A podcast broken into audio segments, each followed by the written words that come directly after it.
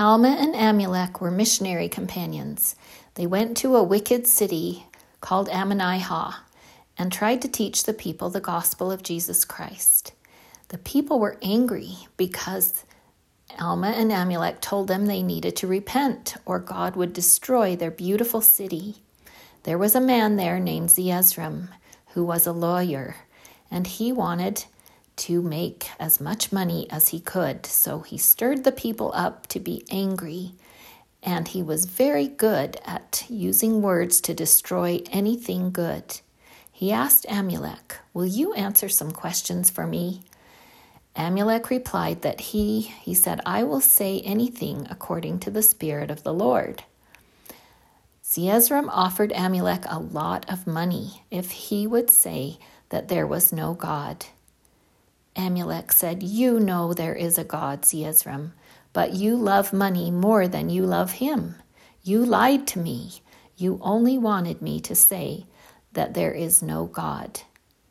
Zeezrom said, How do you know that there is a true and living God? Amulek replied that an angel had taught him that.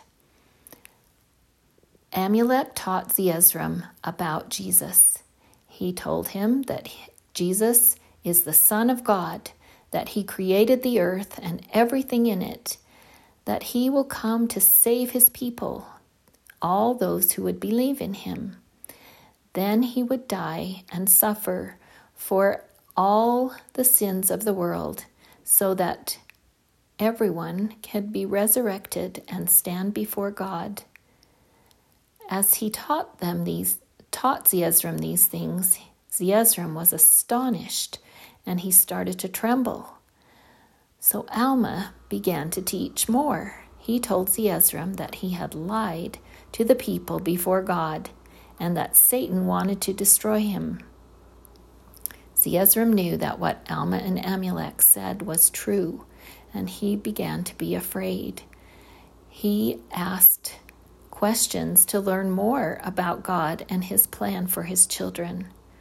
Alma and Amulek taught him that he needed to be humble, to have faith and repent and pray and listen to the Holy Ghost. Zeezrom was so sorry for what he had done to make others angry and to go against God that he became sick. He had a burning fever he thought that Alma and Amulek had been killed by the people because of what Zeezrom had taught them. Then he heard that Alma and Amulek had come to the city where he was lying in his bed sick, and he asked them to come to him and heal him. Alma asked him, Do you believe that you can be healed by the power of Christ? Zeezrom said he did believe. So Alma cried to the Lord, saying, O Lord our God, have mercy on this man and heal him according to his faith which is in Christ.